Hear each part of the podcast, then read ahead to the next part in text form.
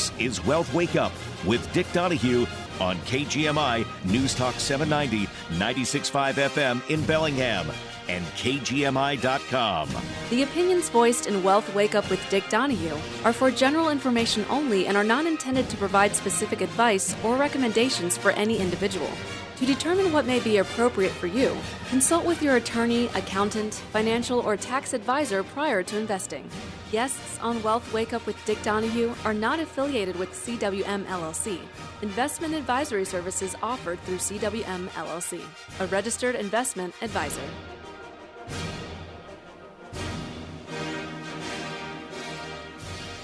Good Saturday morning. Dick Donahue with you. Wealth Wake Up Live here being with us. I'm a financial advisor, certified financial planner, credit investment fiduciary.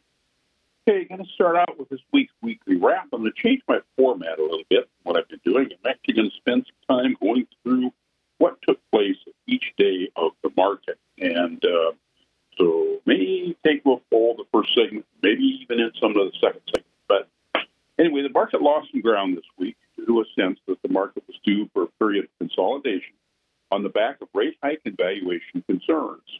Coming off last Friday's much stronger than expected January employment report, there wasn't a great deal of conviction on the sell side or the buy side this week. Ultimately, the major indices all registered losses, which had the S&P 500 settle Friday's session below the 4100 level. So on Monday, market participants were hesitant in front of the Fed Chair Powell's conversation with David Rubenstein at the Economic Club of Washington, D.C. on Tuesday. And there was also some increased geopolitical tension after the U.S. shot down China's suspected spy balloon off the South Carolina coast last Saturday. The indices started the session, session on a southerly direction, and while they rebounded from their early lows, they saw the S&P 500 slip below 4,100. They could never sustain any upward momentum. Instead, they spent much of Monday's session moving laterally in a relatively tight range below their flat lines. The Dow Jones Industrial Average briefly scooted above its flat line in late afternoon trading before fading again to negative territory. There were no economic data of note on Monday. And on Tuesday, the stock market kicked off Tuesday's session on a mixed note. The main indices oscillated around the flat lines in the first half of the day as investors awaited Fed Chair Powell's conversation with David Rubenstein at the Economic Club in Washington, D.C. at 12:40 p.m. Eastern Time. Mr. Powell didn't say anything too surprising, but the market responded with volatile price action nonetheless. The main indices initially shot higher, a move that was attributed to Mr. Powell's relatively calm demeanor when asked about Friday's stronger than expected January jobs report. The initial upside momentum quickly gave way to selling pressure, though after Mr. Powell said the Fed will react to the incoming data and will do more rate hikes if the data suggests that is necessary. That disclaimer had been provided by him in the past, however, so it was not surprising either. He also said that the Fed has a significant road ahead to get inflation down to 2%, and that he doesn't think it'll be a quick move to 2%. The aforementioned reversal of the major indices saw the S&P 500 reach support of the 4100 level when a buyer stepped in again and a technical rebound took effect. Effort took, took root, supported by short covering activity. Ultimately, the main indices closed near their best levels on Tuesday. Also helping Tuesday was a ramp up, ramp up in, in Microsoft and other AI, that's artificial intelligence related stocks after Microsoft announces new AI powered Microsoft Bing search engine and Edge browser. Participants received the following data on Tuesday. The December trade balance came in at down 60, down minus 67.4 billion. That's the, the, the negative trade balance we've been carrying for many years. But in the prior month for January uh, for December was revised down 61 billion to down 61.5 billion. The key takeaway from this report is reflected in the slowdown in global trade, evidenced by a 2.1 billion decline in the three-month moving average for the goods and services deficit, 68.6 billion, that resulted from a 2.6 billion decrease in average exports and a 4.7 billion decrease in average imports. And consumer credit increased to 11.6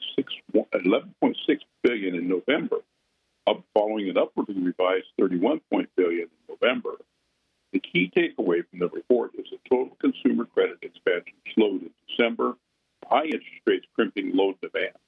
Non-revolving credit saw smallest expansion at 4.3 billion since August 2020. And on Wednesday, equities spent Wednesday's session in retreat mode, largely due to concerns that the market got overextended and was due for some consolidation. Selling efforts were broad based, but generally modest in scope from a sector and index standpoint. A notable exception was Alphabet, however, which plunged 7.4% on Wednesday. Shares of Google were reeling on concerns that the company is continued is behind in the AI space, a concern that is magnified by a report that his Bard AI bot provided an incorrect answer at the company's launch event. And Wednesday's weakness followed on the heels of President Biden's State of the Union address, in which he called for a billionaire minimum tax, a quadrupling of the tax on corporate stock buybacks, and raising the debt limit without conditions. He also made a case for more antitrust regulation of technology companies. But given the divided Congress, the market wasn't overly concerned about new tax policies being passed, but it was certainly interested in what happens with the debt limit discussion and the possibility of increased regulations. Received the following data on Wednesday.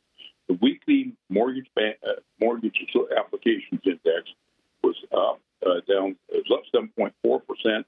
The prior month it was down 9 percent. December's wholesale inventories were one tenth of one percent.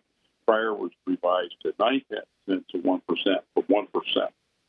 Thursday, the market started Thursday session with a distinct bullish bias. Yet the bulls were soon corralled, and the major indices spent nearly the entire session retracing their opening steps in what became a trend down day. The selling that took place was broad-based, but orderly. Nonetheless, it left the S&P 500 below the 44,100 level at the closing bell. A favorable response to Disney's better-than-expected fiscal first quarter report and restructuring announcement, falling to Treasury yields, and another weekly initial job claims report that was supportive of the soft landing scenario provided fuel for the opening bid. The market's footing started to slide when Treasury yields began moving up after their overnight lows. The jump in market rates has compounded the selling pressure that had already taken root. Separately, Thursday's early rally effort has fostered some pressing concerns about the market trading at a premium valuation despite declining earnings estimates. Those concerns triggered reduced selling emphasis, fairly unrelenting over the course of Thursday's session. And participants received the following data on Thursday.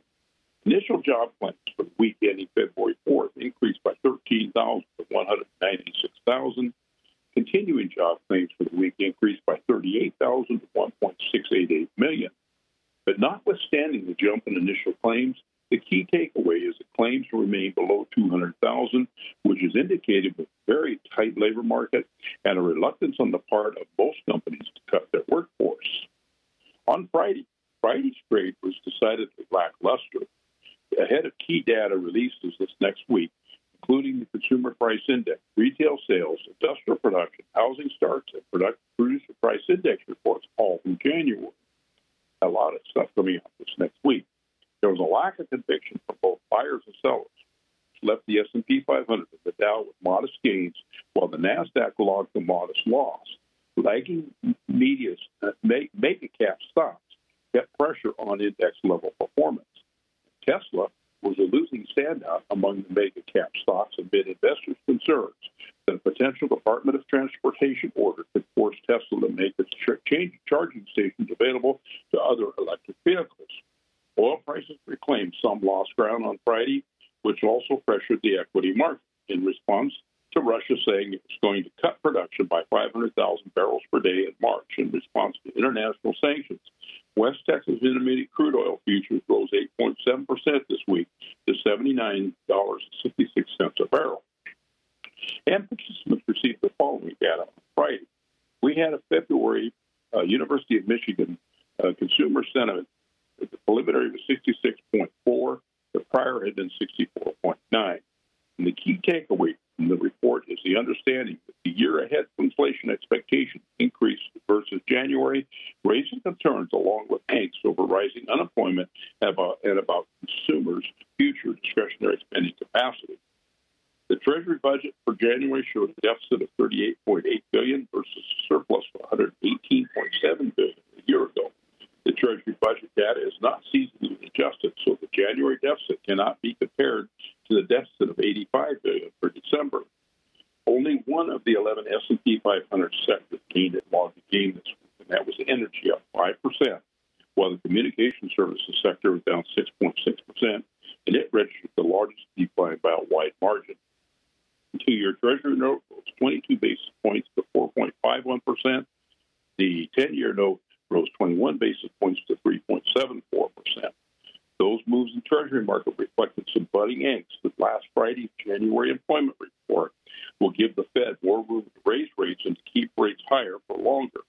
This sentiment was also evident in the Fed funds futures market, which is now pricing in a 78% probability of a third 25 basis point hike increase in the May FOMC meeting, according to the CME FedWatch tool, versus only a 30% probability last Thursday.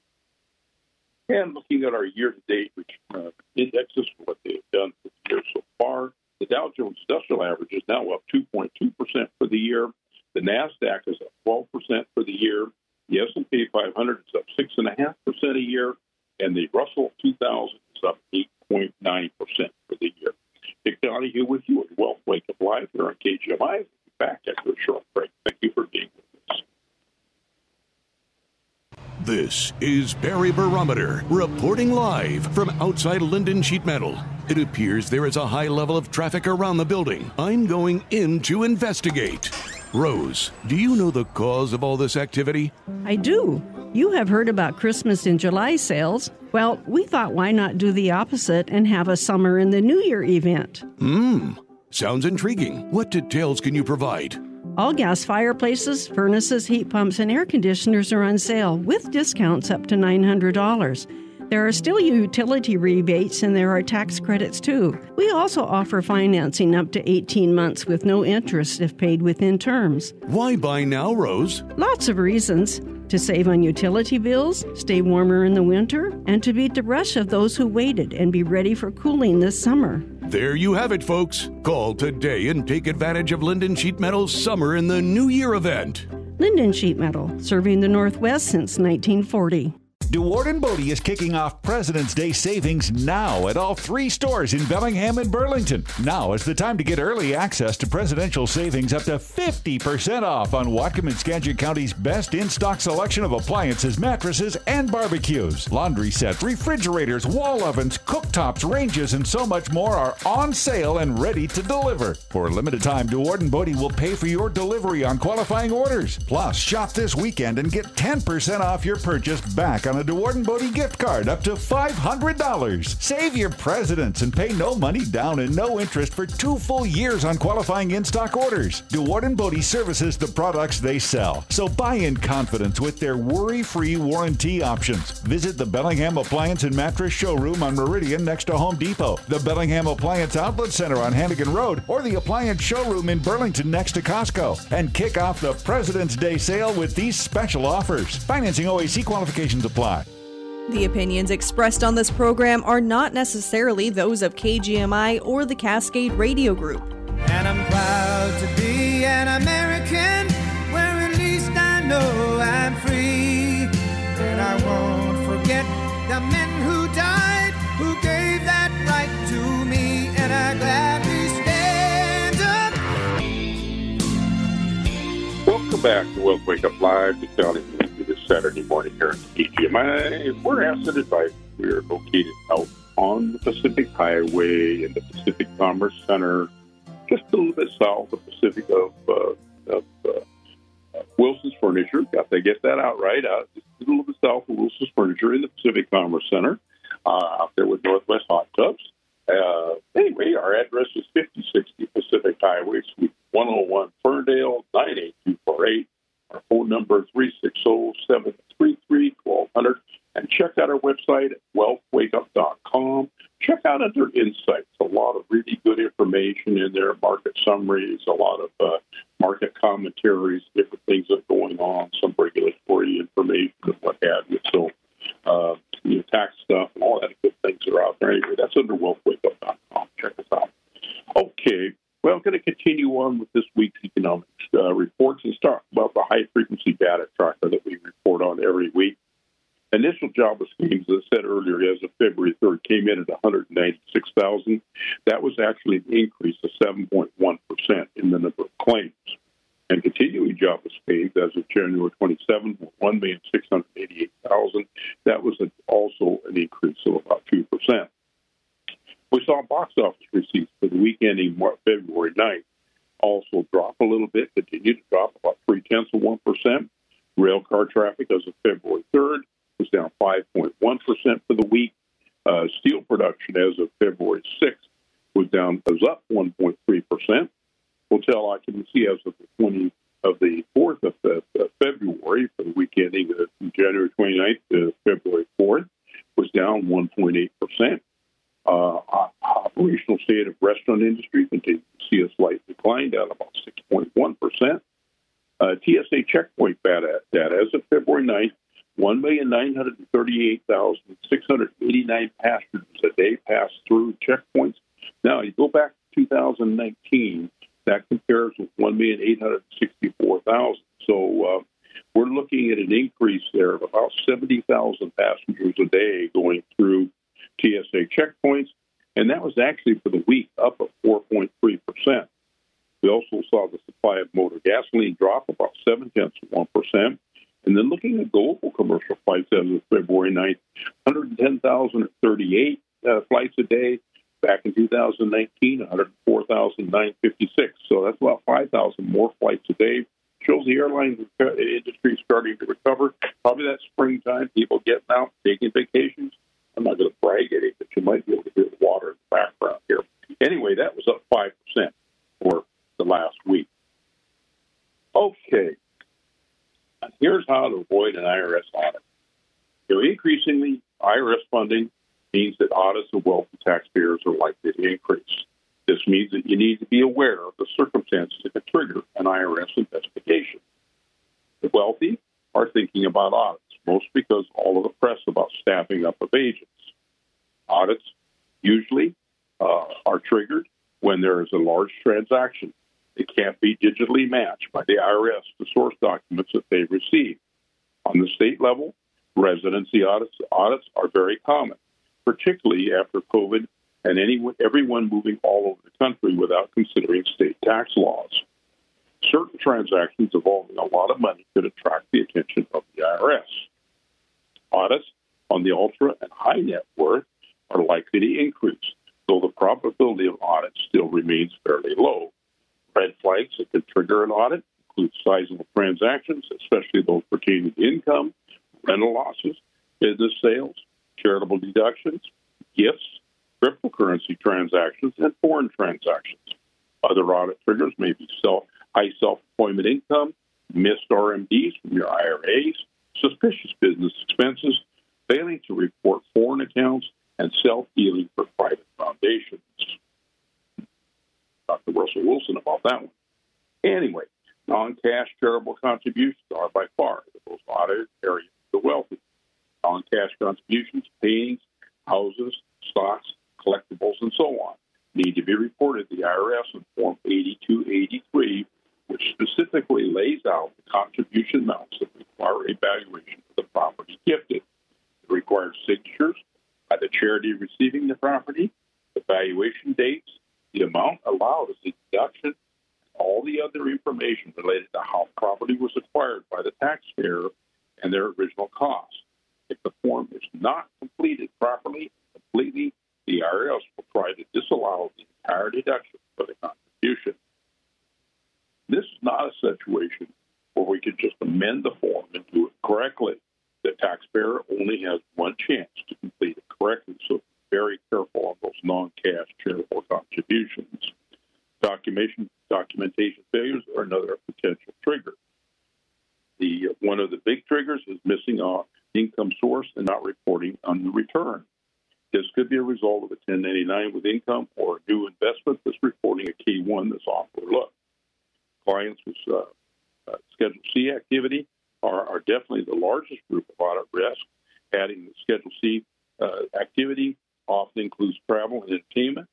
business use of an auto, income home, uh, home office deductions, all items that get a lot of scrutiny from the IRS. Lack of income is another red flag. If your Schedule C is a hobby or a business, taxpayers who only have losses from consulting work or side business can be flagged if they never make money.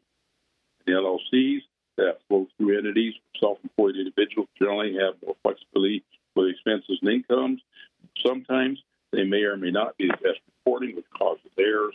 That can be a gold mine for the IRS auditor. Residency audits are another trouble area.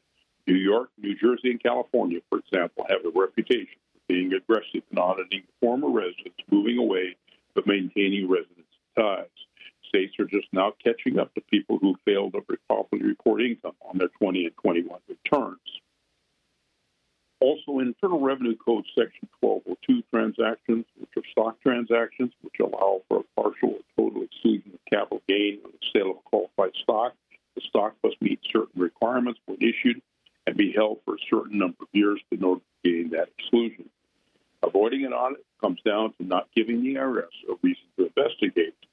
Stay away from operating in margins of the tax code don't give the IRS or a particular state more reason to audit you than they already have. Document everything, even if it seems like overkill. The burden of proof is on the taxpayer and not on the IRS. You are guilty until proven innocent. Dick Donahue with you. Welcome to Live here at KGMI. We'll be back shortly.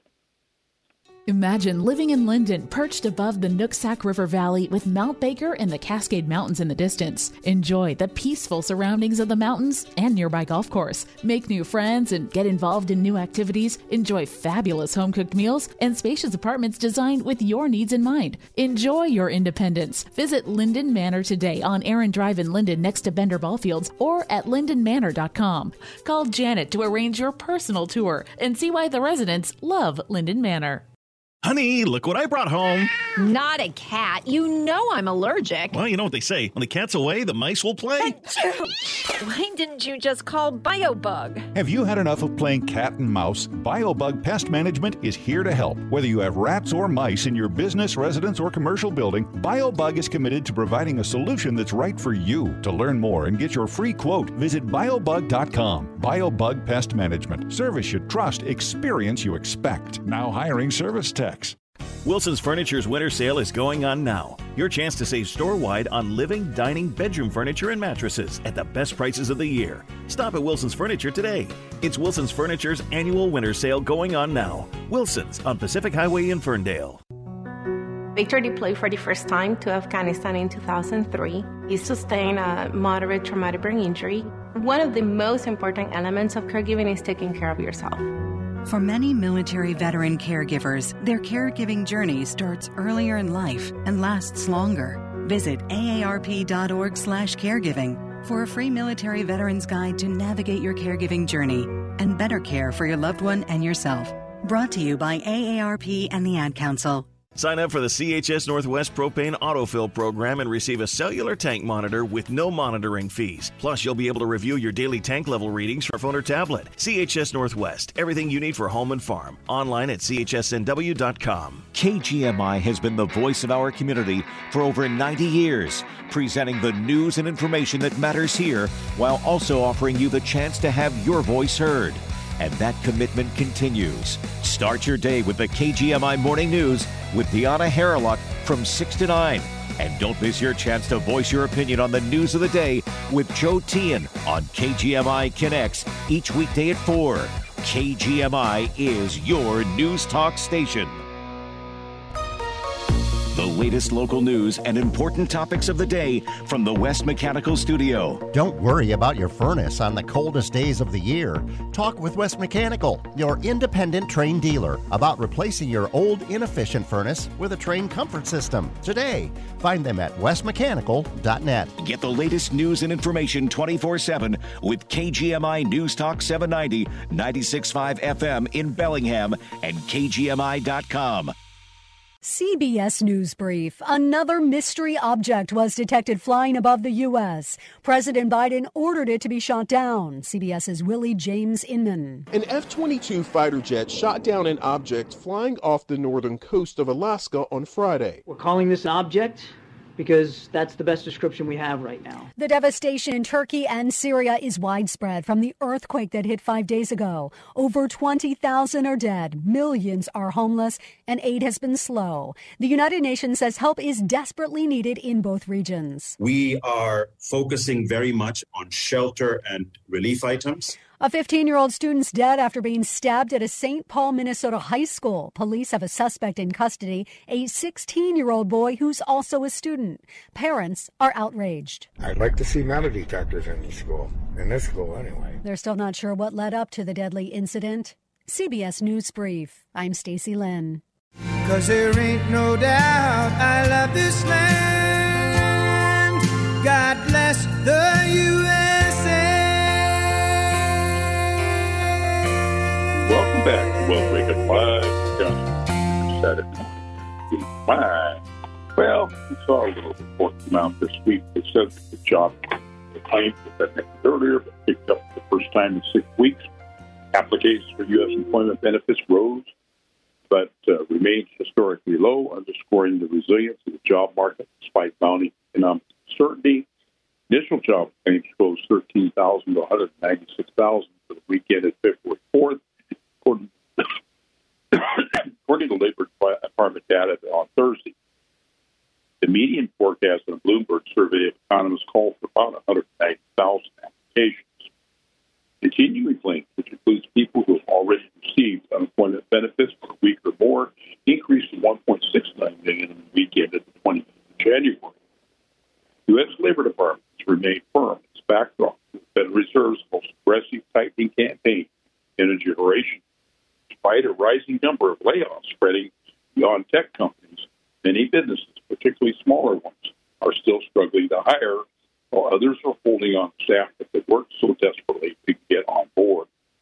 Walt Disney Company said Wednesday this cutting 7,000 jobs as part of its broader restructuring, and it'll save the entertainment company about $5.5 billion.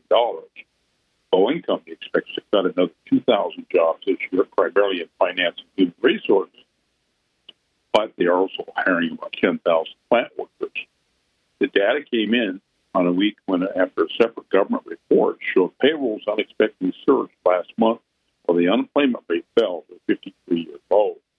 Even though seasonal adjustments and other revisions may have played a role, Fed officials have said that the data reinforces the need for more interest rate hikes in order to combat inflation. Four week moving average in initial claims, which smooths out the this week to week volatility, edged down to 189,250, which is the lowest since April. On an adjusted basis, initial claims rose to 234,654, led by California and Ohio. The survey of chief executives by the Conference Board, in collaboration with the Business Council, found that 57% report some problems attracting qualified workers, while 81% expect to boost wages by at least 3% over the coming year. And when we're talking about jobs, maybe there's another thing that the impact from this and that is that robots are coming for our jobs. It's also going to help us get fired. So that's going to be an interesting revolution, which is coming for a while. But those for to take a sadistic pleasure in looking for evidence that we're creeping closer to a dystopian future humans are ruled by robot overlords. Consider this possible nightmare scenario. Artificial intelligence is now not only coming to your job, but it'll have a hand in laying you off also. AI has already infiltrated multiple parts of the human resource process, from hiring, onboarding, training to evaluate. It's not a huge stretch to think that in an efficiency obsessed sector like technology, tools designed to streamline decision making are now making their way into layoffs. The conditions are right for it. Tech's nearly 42,000 jobs last month were second highest on record for the sector. One of the reasons we know that there's a movement towards automating parts of so-called workforce reduction is because human resources executives have admitted it. A report last month from Capterra, which is an arm of the tech industry research firm, research firm Gartner Inc., found that 98% of HR leaders, if surveyed, said that they would at least somewhat rely on software and algorithms to reduce labor costs in 2023 recession. For hourly workers, management by uh, algorithms is nothing new. In 2021, for example, Bloomberg News reported that Amazon.com tracked every move of its Flex three drivers, some of whom were fired by automated email when the company's algorithms uh, decided that workers were failing on falling down on the job. The information deluge from that Amazon collects on these independent contractors is what makes it possible for the algorithms to evaluate performance. But the volume of data also makes it easier for proponents of AI to argue that these tools are necessary. It's too far from inputs for a human for a human to possibly interpret. Office workers have until recently escaped such intense scrutiny, in large part because the data to track them in the same way wasn't existent. But that has changed with increasing popularity of workforce productivity score and a growing inclination and ability to closely monitor not just whether employees are in front of the keyboards, but that every keystroke and every mouse click. To be clear, we're not suggesting HR managers simply push a button and out pop a pile of pink slips. Along with that, a whole bunch of legal rep- reputation issues, although it's almost guaranteed that someone will try. The greater likelihood is that AI helps narrow a pool and the first phase before a human gets involved, akin to what happens in the hiring process. This might seem like a holy grail of HR managers, a chance to remove the emotion of layoffs, shift the blame and bad feelings from humans to machines. We know that that's not how AI works. As the edict goes, bad data in, bad data out. And there's plenty of evidence that data companies already rely on, on for employees' evaluation are perfect. While 70% of HR leaders say that they would use performance metrics to lay off decisions, a higher percentage report that they change performance evaluation because they think the process is flawed. Even the HR leaders in Capterra study said that they would rely on software and algorithms to cut labor costs in 2023 recession were wary of the technology. Only half said that they're completely confident these tools will produce unbiased recommendations. 47% reporting being completely comfortable making layoff decisions based on these recommendations. But rather than remove bias from a round of messy and uncomfortable layoffs, AI has the potential to code it. Several experts point out that the another Amazon example in which the tech giant tried, tried to build an automated tool to narrow down a pool of job applicants. Its engineers trained the system to look at the historical data on people who had submitted resumes in the past. But but the uh, but because tech is a, a male-dominated industry, and most candidates were men, women who applied for technical jobs were penalized by algorithms. Anyway, Reuters has reported that Amazon abandoned the program, with the company saying it never used the tool in order to evaluate candidates. Interesting thing to see coming down out there in the hiring area. And okay, well, uh, cover change topics here a little bit. Uh, we have available. If you're interested in something you might want, uh, we have a beneficiary form checklist that we think can be very helpful.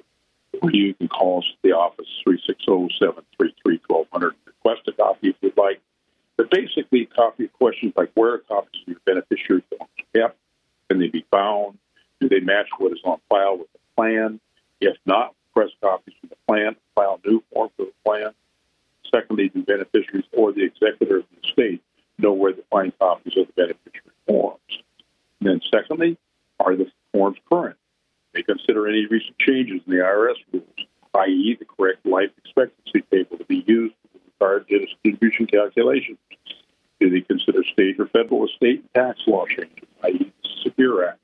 Do they consider plan limitations? Do they consider life events to change by your beneficiary elections?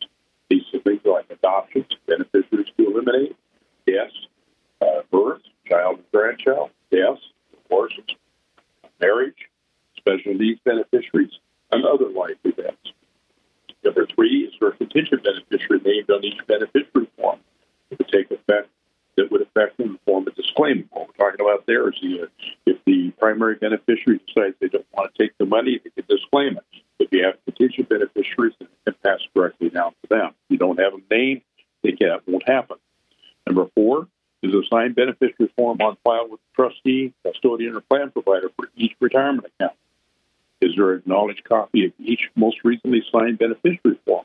Again, beneficiary forms are really important. A lot of changes take place. People get divorced, people get remarried, people die. Something to think about. Number six, does the advisor have a copy of each most recently signed forms? Number seven, the trustee and custodian plan provider locate or produce a copy. So a lot of cases we see a lot of mergers and trustees and custodians. A lot of times that paperwork hasn't got passed on. Important for you to check and make sure that your plan has got a copy of your. Number eight, when the estate plan was drafted, did it take into account the retirement asset? Retirement assets will pass along to the beneficiary, not by the will. Very important to pass it by beneficiary form because of how the money is going to be taxed. So please be aware of it. And the beneficiary form should name a person, not an entity. It's a beneficiary, unless the retirement plan assets are being left in whole or part to a charity or trust. So if you name a charity or trust, that's fine, but make sure you understand what you're doing. Number 10, who are the primary beneficiaries? What percentage do they inherit? Make sure that it adds up to 100%. Who are the contingent beneficiaries? What percent would they inherit? Also, make sure that it adds up to 100%. Number 12, are there multiple primary or contingent beneficiaries? And then 13, if there are multiple beneficiaries, make sure that each beneficiary share is clearly stated. And 14, if there are multiple beneficiaries, is there a need to create separate accounts for each of them now? So we'll be happy to provide the beneficiary checklist form to you. Give us a call, 360 733 1200. Thanks. Right back. A fine wine, your favorite jeans, a drop top Chevy. So many things get better with age. Unfortunately, your furnace isn't one of them until now. With Barron's Payback Program, you can earn up to $1,500 in combined savings when you upgrade to a new high efficiency furnace. The older the furnace, the more you'll save. And spoiler alert, two lucky customers will win air conditioning. That dinosaur in the garage has been keeping you toasty for decades. But as much as 40% or more of its energy could be wasted. Yikes, that old furnace is costing you money. So call Barron and save up to $1,500 when you trade in your old model. Plus, two lucky customers will win free air conditioning, including the customer with the oldest furnace. Good things really do come to those who wait. But don't wait too long. Call today. Barron's payback program is going on now through February 28th. Barron, your full service HVAC, electrical, and plumbing contractor. Our mission improving lives. No purchase necessary. See BarronHeating.com for details. Sir, are you okay? I uh, don't like to fly. What are you worried about? I don't know. Engine trouble at 47,000 feet, maybe? Maybe had you taken the car in for regular service before it had engine trouble, we'd be driving the legendary Route 66 instead of flying over it. Could I get a couple aspirin? Have Bellingham Automotive schedule your bumper to bumper inspection and oil change before it's too late. Call the shop or visit BellinghamAutomotive.com today.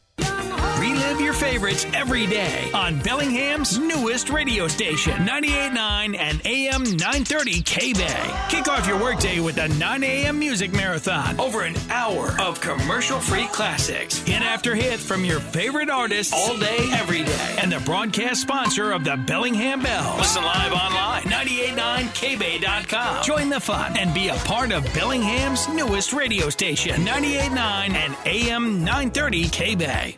If tomorrow all the things were gone, I'd work for all my life, and I had to start again with just my children and my wife.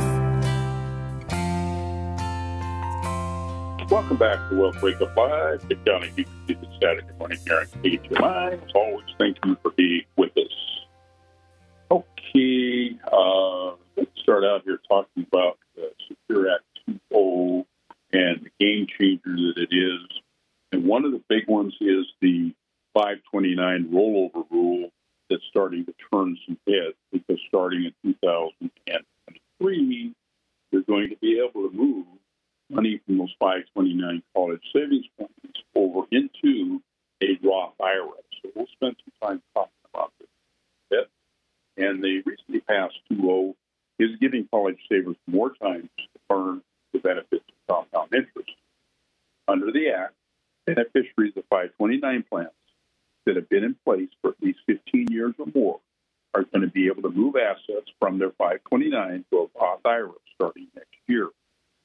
This rollover capability is good news because it lengthens the compounding time of the assets, ultimately boosting account values. It also reduces parental worrying that they're oversaving for their child's education if, for example, their son or daughter scores a scholarship. Of course, the account holder must meet the new rules requirements, of which there are a few. So, among other restrictions, transfers are subject to the beneficiary's annual contribution limit, as well as the lifetime maximum of thirty-five thousand. Now, clarify that you can't just turn around and give thirty-five thousand dollars. You have to be has to be within the annual contribution limit that you move that money over. Contributions and earnings for the past five years also can't roll over. It's not crazy, but that's the way it is. The Roth IRA accepting the funds must be in the same name as the 529 plan beneficiary. So, while the added rollover to a Roth IRA option makes the account more attractive, there are caveats. Number one, the annual limit right now is $6,500 per year, and a lifetime limit of $35,000. So be aware of the details. The IRS, the devil will get. So let's talk about this some more. If you have a 529 plan, child has gone to college. There's money left in the account. The account has been around for at least 15 years. You can roll over money out of that 529 plan that's remaining as long as it wasn't earnings or contributions of the last five years over to a Roth IRA. And you would be limited to the annual amount, which this year or by then, right now, is 6500 We don't know what it will be next year because go up with inflation. But we think this provision is definitely helpful. 529 plans can be used for qualified educational expenses without tax or penalties, whereas Roth IRAs can be used for anything. So the ability to roll up to $35,000 is significant. How significant? Well, there are estimates that if it's $35,000 rolled over into a Roth IRA, assuming the child graduates from college, gets a job, willing to allow the invested funds grow to age 65, at a 6% growth rate, the retirement account could be worth about $430,000. I sat down and compounded that out because the S&P has averaged 9.6% since 1926. And so I took an 8% number. In this case, that amount would be close to a million dollars. That $35,000 put away when they got out of college. The money left over in that 529 rolled over into a Roth IRA to be worth a million dollars. Now, let's not forget that there's a lot of inflation over that period of time. So a million dollars isn't going to be worth what it is today.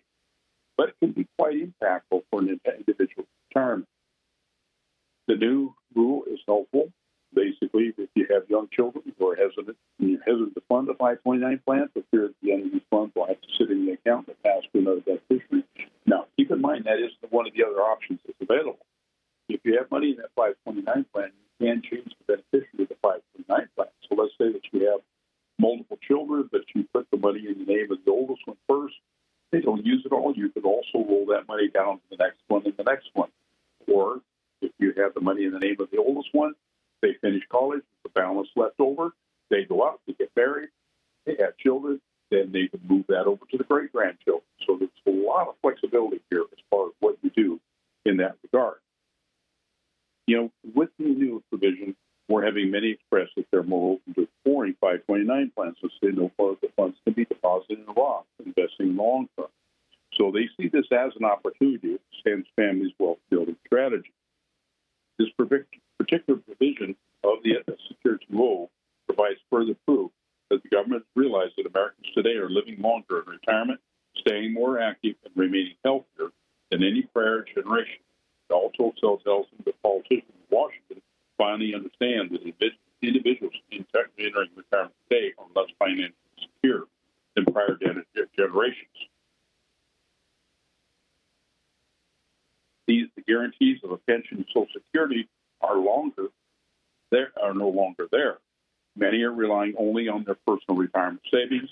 Any change to enable people to add more to their retirement savings is also a positive in my mind. An open question, however, is whether changing the beneficiary at 529 restarts that 15 year waiting period. We don't know that one yet. Um, so, again, if you have another beneficiary that you change the money to, we don't know whether that 15 years starts over then or if it starts with the original beneficiary. Recent IRS interpretation that has to come out there. This law could become a wealth transfer and tax strategy for state planning, separate from just education planning, with over $400 billion currently sitting in 529 plans.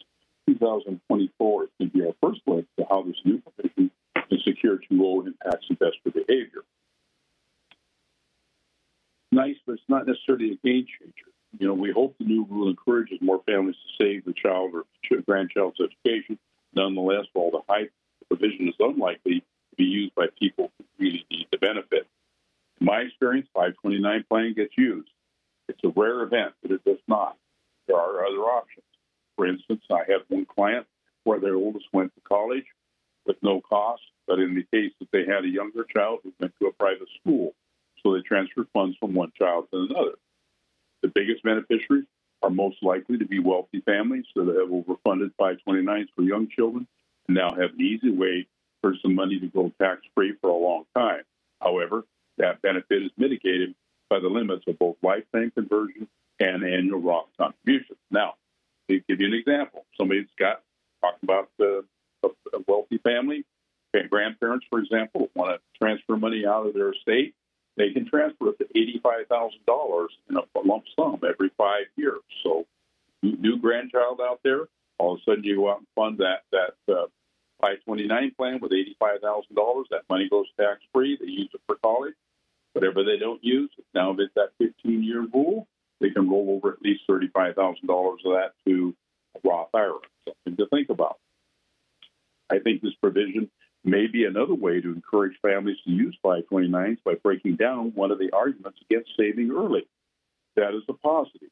529s are a great way to start saving for college. So a small change encourages more families to use them, then I think that is definitely going to be a benefit. Keep in mind. Okay, got a couple minutes left here. Got a question here the other day came in about how much can my ex-spouse uh, Social Security benefit be my ex-spouse receive? Get these kind of questions all the time, but in this case, my the question was my ex-wife is collecting benefits based on my Social Security benefits. I'm not collecting yet. We were married for more than 10 years, divorced for more than two years when she started collecting. My question is, what percentage of my payout is she collecting? And when I start collecting, will, what will she receive or will it affect my benefits? So basically, the ex-wife would receive at most 50% of the retirement benefit. If she started collecting at her full retirement age, and that would be her full retirement age. In other words, if she's depending on her age, 65, 67, depending on her age, if she started collecting at her full retirement age, she would get a maximum of 50% of your benefit. If she's younger from that, then the benefit is going to be reduced based on her age at the time she started the benefit.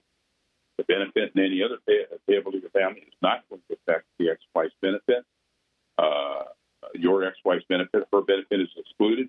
You can get married several times, have several ex-wives. They can all collect as long as you're married for that 10-year period of time.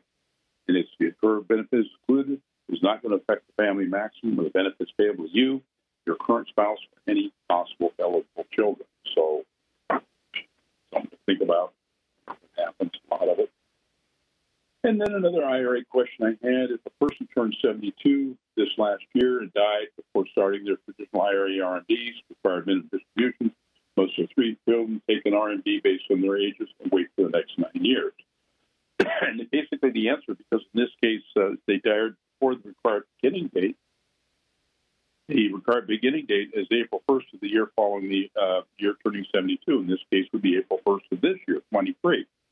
Since she died before that date, the children must only empty their share of the inheritance by December 31st of 32. No annual RMDs are required for years 1 to 9 in that 10 year period beginning in 2023.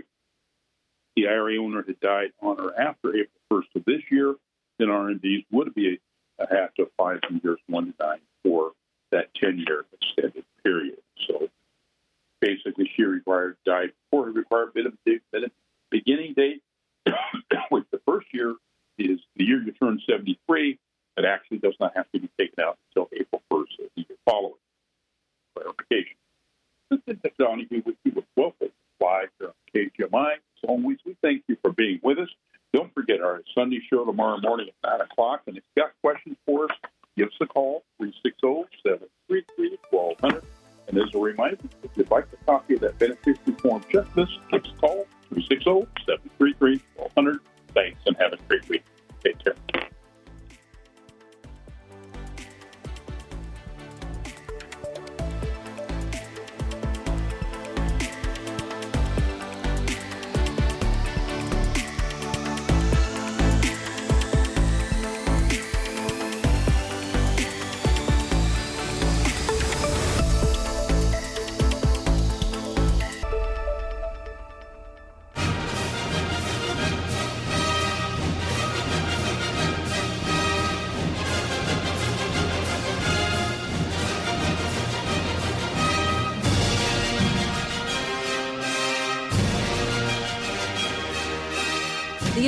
voiced in Wealth Wake Up with Dick Donahue are for general information only and are not intended to provide specific advice or recommendations for any individual.